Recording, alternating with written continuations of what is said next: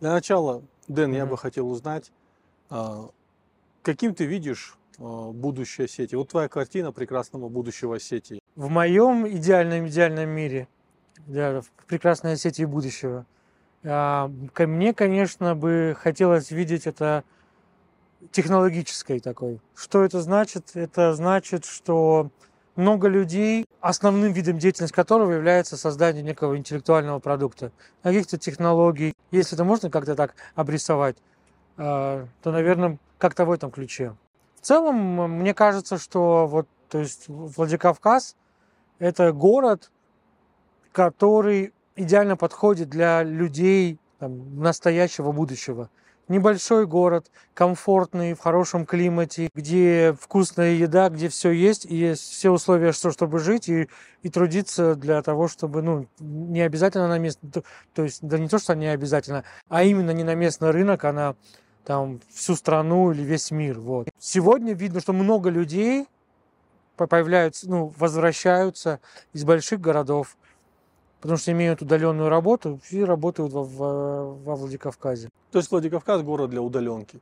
Конечно, идеальный город для удаленки. Он идеального размера, мне кажется. А на твой взгляд, что надо сейчас в городе поменять, чтобы, скажем, усилить эту сторону?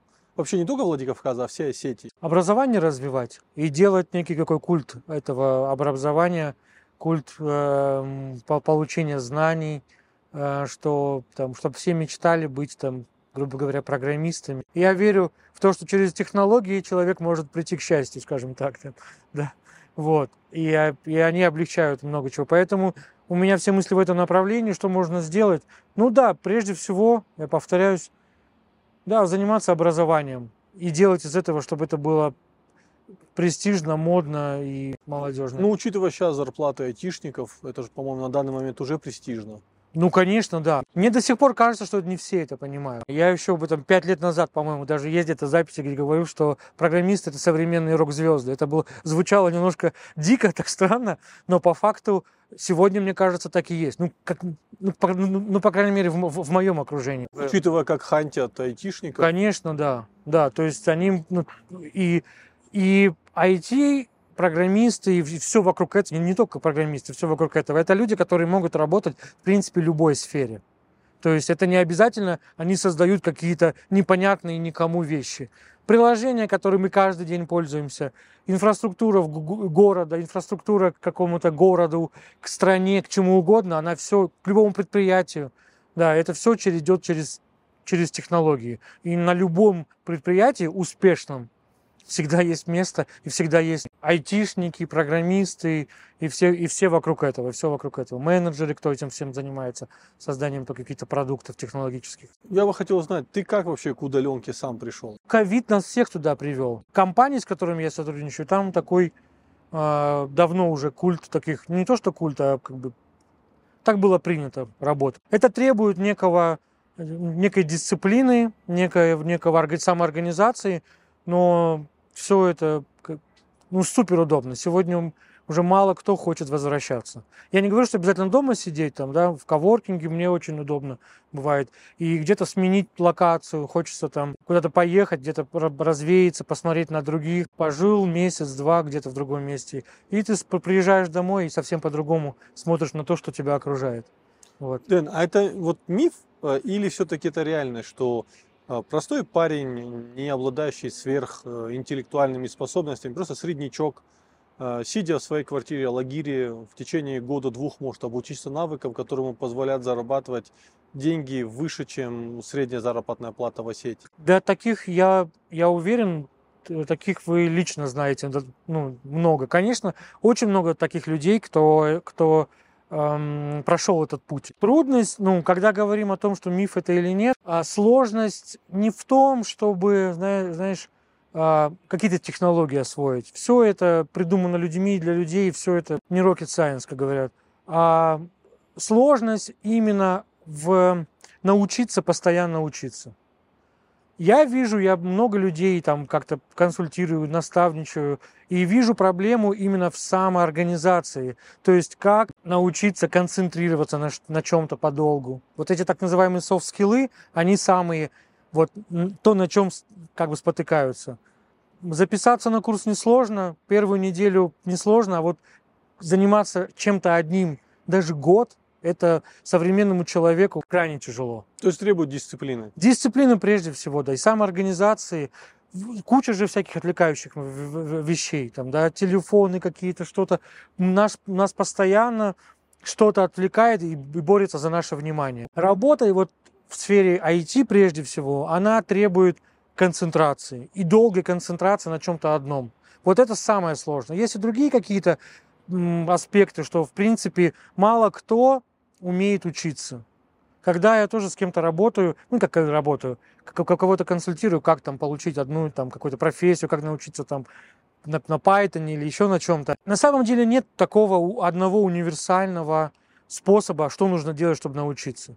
А сложность в том, что каждый должен пройти путь и понять, как ему надо учиться. Вот это, мне кажется, кто-то должен сначала всю теорию выучить, например, потом кто-то что-то пробовать. Мне, например, проще что-то начать, лазить, ковыряться, что-то не получается, потом вернуться к теории, потом обратно и туда-сюда. Но каждый выбирает для себя сам вот этот путь. Большинство, как мне кажется, большинство людей, они никогда не проходили этот путь, когда ты что-то преодолеваешь, учишься, у тебя не получается. Ты что-то пробуешь, у тебя не получается, ты расстраиваешься. Но потом знаешь, если у тебя мозг знает, что сейчас я помучаюсь, а потом будет решение, я его найду и потом получу свою дозу дофамина, да. В этом случае вот успех, он... Но это слишком дорогой дофамин. Дорогой, конечно, да. Конечно, по сравнению там с Инстаграмом, ТикТоком, где он очень быстро получается, со всеми теми искушениями, которые вокруг. Вот в этом и сложность. То есть есть такой миф, точнее не миф, а вот как-то айтишник не вяжется с дисциплиной. Ну, в общем, представление людей. Это такие какие-то вроде расхлябанные хипстеры, которые там где-то чем-то занимаются. А ты говоришь, что одна из важных ступеней к успеху в этой сфере – это дисциплина, внутренняя дисциплина. Ну, когда мы говорим о таких айтишниках, это скорее пошло от того, что это люди, которые занимались какой-то оторванной от жизни деятельностью, писали какие-то программы, которые никто не понимает. Сегодня, если ты захочешь у кого-то заказать мобильное приложение для каких-то своих нужд, да, ты вряд ли захочешь заказывать его у недисциплинированных людей, которые несерьезно относятся к своим и занимаются не то, что нужно тебе, например, как заказчику, а то, что нравится им самим. Такие люди вряд ли будут успешными. Сегодня мы говорим, это же технологии, это же не то, что что-то какое-то там непонятное. Это прикладная, абсолютно прикладная отрасль, которая понятно как изменяет компании, изменяет там любую деятельность человека, делает ее более эффективной. Поэтому, конечно же, любой профессионал, он крайне организован. Меня, знаешь, какой момент интересует? На данный момент вот в нашем регионе, в Осетии или Северо-Кавказском регионе, какова конкуренция внутренняя в этой сфере? Внутренняя конкуренция, да и мне кажется, ее нет. Ну, потому что... То есть порог хода очень низкий на данный момент. На рынок? Да. На рынок чтобы стать, например, там, дизайнером, программистом, или вот ты про это, да? Да. Да? Ну... огромное количество вакансий, но никто не работает в местных компаниях, единицы. Ну, если их там есть пара компаний, кто занимается, но большинство работают на удаленке. Большинство. Ну, это 99%. Даже сейчас. Не даже сейчас, а сейчас там особенно, да. Потому что все поняли, что мне не нужно искать программистов там в Москве, условно, или в Казани, неважно где. Я могу их найти где угодно. Спрос до сих пор я вижу очень большой. Особенно на такие более, так сказать, так называемые лидовые позиции. Кто организатор, кто ведущий разработчик, кто там сеньор, да, на них особенно большой вклад. То есть те, кто запрыгнули в эту отрасль чуть раньше? Конечно, да. Ну, 3 года назад это было вообще... Это же было просто вот в ковидные времена, там был супер перегретый рынок. И брали всех.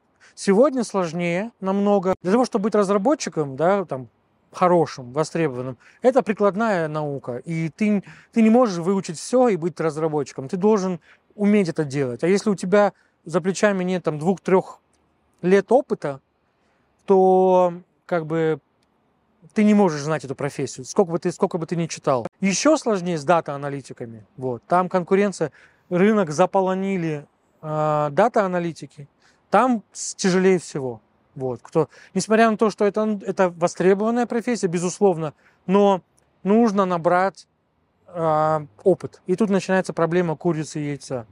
Как мне, кстати, получить опыт, потому что, чтобы получить опыт, мне нужно иметь опыт. Вот, ну и вот так. Раньше люди шли в институты, 5 лет учились и считали это нормально. А сегодня 2 года посвятить какой-то профессии, это кажется что-то, ну, по крайней мере, то, что я вижу при общении с людьми, кажется, о, 2 года там этим заниматься, я хочу пройти 3-месячные курсы и сразу получать 100 тысяч там, да. Ну, даже по тому, какой месседж несут рекламу всех курсов, они хотят всех, что быстрый результат. Это, опять-таки, быстрый дофамин, все хотят быстро, вот, нажал на кнопку, получил результат. Здесь же успех, как мне кажется, он заключается в том, что, как я и повторял, умение подолгу концентрироваться, умение подолгу что-то делать. Ты что-то, ты ждешь, ты делаешь чем-то, и ты планируешь свою деятельность на 2-3 года вперед. Я готов 2 года заниматься изучением Python.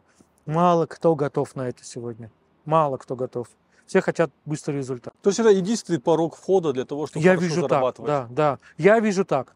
Нужно понимать, вот тоже, когда об этом говорится, всегда говорится так, что вот у меня не технический склад ума, я вот не могу это, мне это не понимаю, всю эту математику. Айтишники, скажем так, создают продукт. Чтобы создать продукт, тебе нужен, помимо программиста, тебе нужен дизайнер, тебе нужен менеджер, кто процессы организует, кто будет объяснять, что хочет заказчик.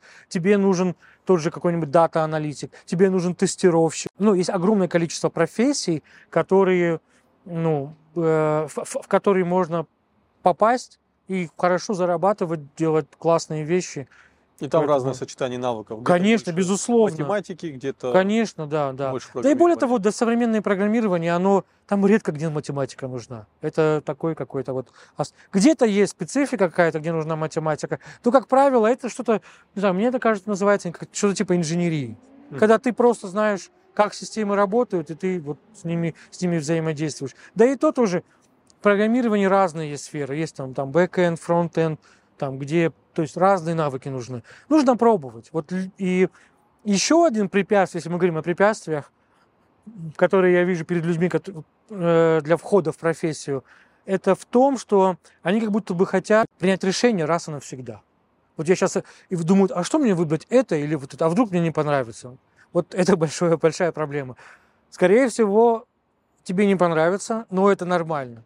Нормально постоянно искать себя. Более того, если ты придешь на работу и скажешь, я до этого был дизайнером, проработал 2 года дизайнером, потом я был там проект-менеджером, а теперь я программистом, это только в плюс тебе. Умение вот быть адаптивным, умение, как сказать, смотреть, что в мире происходит, и подстраиваться под него, это важное качество, которое тоже нас с детства вот учат, что вот как год ребенку исполнилось, вот надо уже путь выбирать и вот по нему идти. Да, безусловно, у тебя должно быть направление, но внутри него нужно и можно менять сферу. И более того, каждый раз, когда ты переключаешься, ну, в моем понимании, ты только становишься сильнее, и ты лучше понимаешь свою работу, когда ты поработал как бы другим человеком, в другой профессии. А что насчет возрастного критерия? Я просто часто слышу, да. Ну, мне уже 40 лет, да. Я уже отучился, я уже не смогу посетить что-то новое.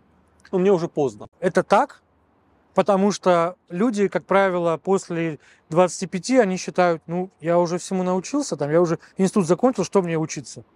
Просто нету этой привычки учиться.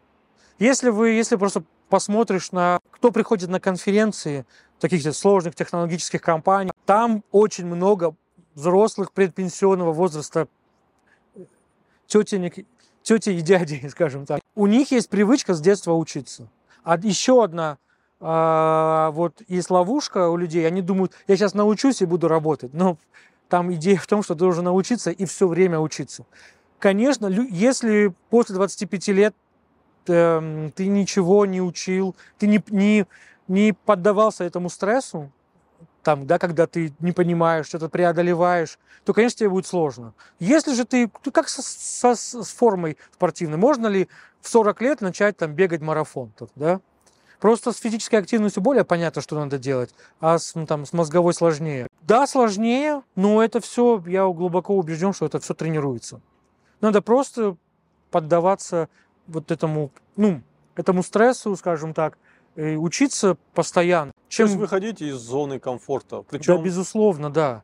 Ну, конечно, опять-таки, у меня все мысли об одном. Все общество говорит о том, что получи быстрое удовольствие, не вот, ой, тебе тяжело, да зачем, давай лучше пойдем там что-нибудь, короче, поиграем. А опыт показывает, что когда ты делаешь что-то сначала неприятное, то потом ты получаешь гораздо большего результата. Это и, ну, это и в спорте, это и в обучении, это и в каких-то отношениях с людьми. То есть ты не можешь... Общество говорит, что ты должен постоянно получать удовольствие без конца.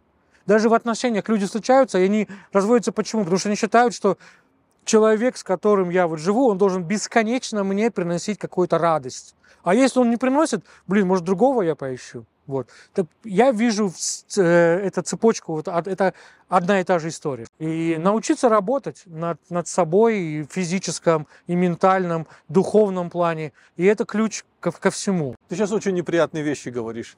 Ну да. Да. Хочу зафиксировать момент. Дэн не популист. Он говорит неприятные вещи. Ну да.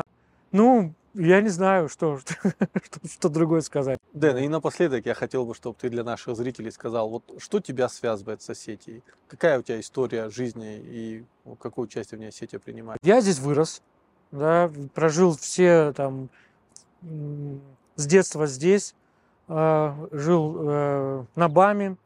Ну, тем не менее, раз в 2 недели стабильно. Последние лет 15 меня спрашивают, откуда ты приехал. Мой отец строили в Дигоре гофрокартонную фабрику, купили какое-то оборудование итальянское. И отца отправили на эту фабрику, это оборудование, эту фабрику запускать. Что он и сделал, запустил фабрику и там проработал главным инженером. Вот, всю свою профессиональную деятельность. И вот мы здесь и как бы... С тех пор здесь и живем, вот, скажем так. Я такой, как человек Советского Союза, папа вырос в Баку, мама выросла в Молдавии, мы живем в Осетии. Но моя супруга, она уже, вот, то есть получается, мы смотрели, мой сын уже, по-моему, где-то в 8-м поколении живет в Осетии. То есть со времен, там даже есть в интернете где-то, со времен Екатерины, когда пришли казаки, их семья остановилась, и в Ардоне жили, и вот уже много, то есть там 8 поколений. По линии супруги. Да, да, да, по линии супруги, да, по линии супруги. А я здесь, вот наша семья, да, приехала, и здесь живем. А ты, вот. У тебя, я знаю, много было возможностей уехать? И... Да, конечно, возможностей очень много, они и сейчас есть, как бы, да. Вот, почему ты не уезжаешь, учитывая, какой поток жителей Осетии в США, например? Да, у меня даже десяток, наверное, из друзей. Мне кажется, если я поеду в США, то там у меня будет больше людей, с кем я могу встретиться, чем в Москве, как будто бы такое ощущение. Так вот, почему не уезжаю? Да потому, ну, честно, я не вижу качественно, что изменится в моей жизни. Если человек не может быть удовлетворен теми условиями, в которых он есть сейчас, то ему, как бы, ты куда бы ты ни уехал, ты берешь везде с собой себя. Да, есть у меня профессия такая, которая позволяет работать где угодно, удаленно. Да? Я понимаю, конечно, есть люди, которые едут, у них нет такой возможности, но если есть возможность работать удаленно, я не понимаю, ну, уеду я, буду там в Чикаго, в Нью-Йорке, я не знаю, в Берлине, где угодно, ну, а что поменяется? Ну, то есть, я честно не понимаю, что качественно изменится в моей жизни. Ну, смотри, они уезжают, чтобы изменить свою жизнь к лучшему. Да. Они будут как минимум 2-3 года своей жизни довольно тяжело жить, учитывая вот этот первый этап становления. Да. Но это же время можно было потратить на изучение там, навыка написания программ на Python или на Си 2+, да, находясь в Осетии, никуда не уезжать. Ну да, конечно. Ну, каждый сам выбирает. У каждого разные причины для того, чтобы поехать. У меня нет причин куда-то ехать. Я знаю, что кто-то уезжает просто, чтобы обнулить атмосферу. То есть ты вырос в каком-то, например, районе, может быть, не очень благополучно, может, какое-то окружение, у тебя ты школу не выбирал, ты там... Так сложилось, что и вот это окружение, оно держит твой образ, и тебе сложно от него оторваться. И порой куда-то уехать в другой город, в другую страну и начать строить новое окружение, нового себя, это порой бывает выход. Для меня, ну, мне здесь комфортно, да, но тем не менее я... Нет давящей атмосферы, там, не знаю... Ну, не знаю. Я же... Я вообще, как бы, современного человека я не представляю какому-то постоянному... То есть мы представляем так, что вот человек приехал, вот он сидит в одном месте и никуда не уезжает. Наоборот, мне кажется, крайне важно любому человеку поехать и пожить в другом городе, лучше в другой стране, там, 1 год, 2 года. Только пожив в другой стране, в другой культуре, ты можешь понимать свою. Те, кто, да, живут безвылазно в своем родном городе, на него все это давит, безусловно. Очень классно бывает поехать куда-то, вот желательно совсем другую культуру, чтобы понять, как оказывается здесь классно, вот, да, даже, скажем так. Ну, ты говоришь о классической остинской концепции совершить балт интеллектуальный, да, и вернуться потом обратно сюда. Да, ну, здесь достаточно комфортно, и... Но я в целом за то, чтобы, как бы, я не знаю, быть как у Коста. Весь мир мой храм. Любовь Отечество мое. Да. Да, Вселенная, да, Вселенная, Отечество мое. Да. Когда вот такие вопросы мы поднимаем с какими-то, с друзьями, мне не всегда понятен этот вопрос, потому что я не... Здесь классно, но я не вижу каких-то вот причин просто кидать где-то якорь и никуда не выезжать. Ну, если есть возможность жить во всем мире, надо жить во всем мире, там, да, и, ну, как, не знаю, как это... Немножко криво звучит. Не нужно, мне кажется, ограничиваться каким-то вот узким. То есть обязательно куда-то, мне кажется, подростку крайне полезно поехать в другую страну, например, получить образование, как это делалось, в принципе, всегда, когда всех была возможность, там, да, еще со времен Петра отправляли где-то в Голландию, куда-то еще в Европу поучиться, чтобы понять, там, вообще, как бывает по-другому. Ну, и вот как-то так. Я такой космополитично достаточно рассуждаю, да. Но при этом ты находишься в Осетии, пока все отсюда уезжают. Ну, да. Ну, и кто-то уезжает, да, кто-то приезжает, да. Я думаю, мы на этом завершим. С нами был Дэн Шулейкин. Он у нас будет частый гость, надеюсь. Слушайте наши подкасты. Да, может быть, еще предложим, если есть у кого-то какие-то вопросы, которые, кажется, люди бывают... Да, пишите в комментариях. Да. Обязательно пишите в комментариях вопросы. Дэн на них ответит. Мы, может быть, на базе этих вопросов запишем какой-то подкаст или какое-то видео. Или какой-то стрим сделаем. Да. Там, да. Вижу я такую свою миссию такого технологического евангелиста. И если есть у кого-то какие-то вопросы, я с радостью готов на них ответить. Ну так, организованно.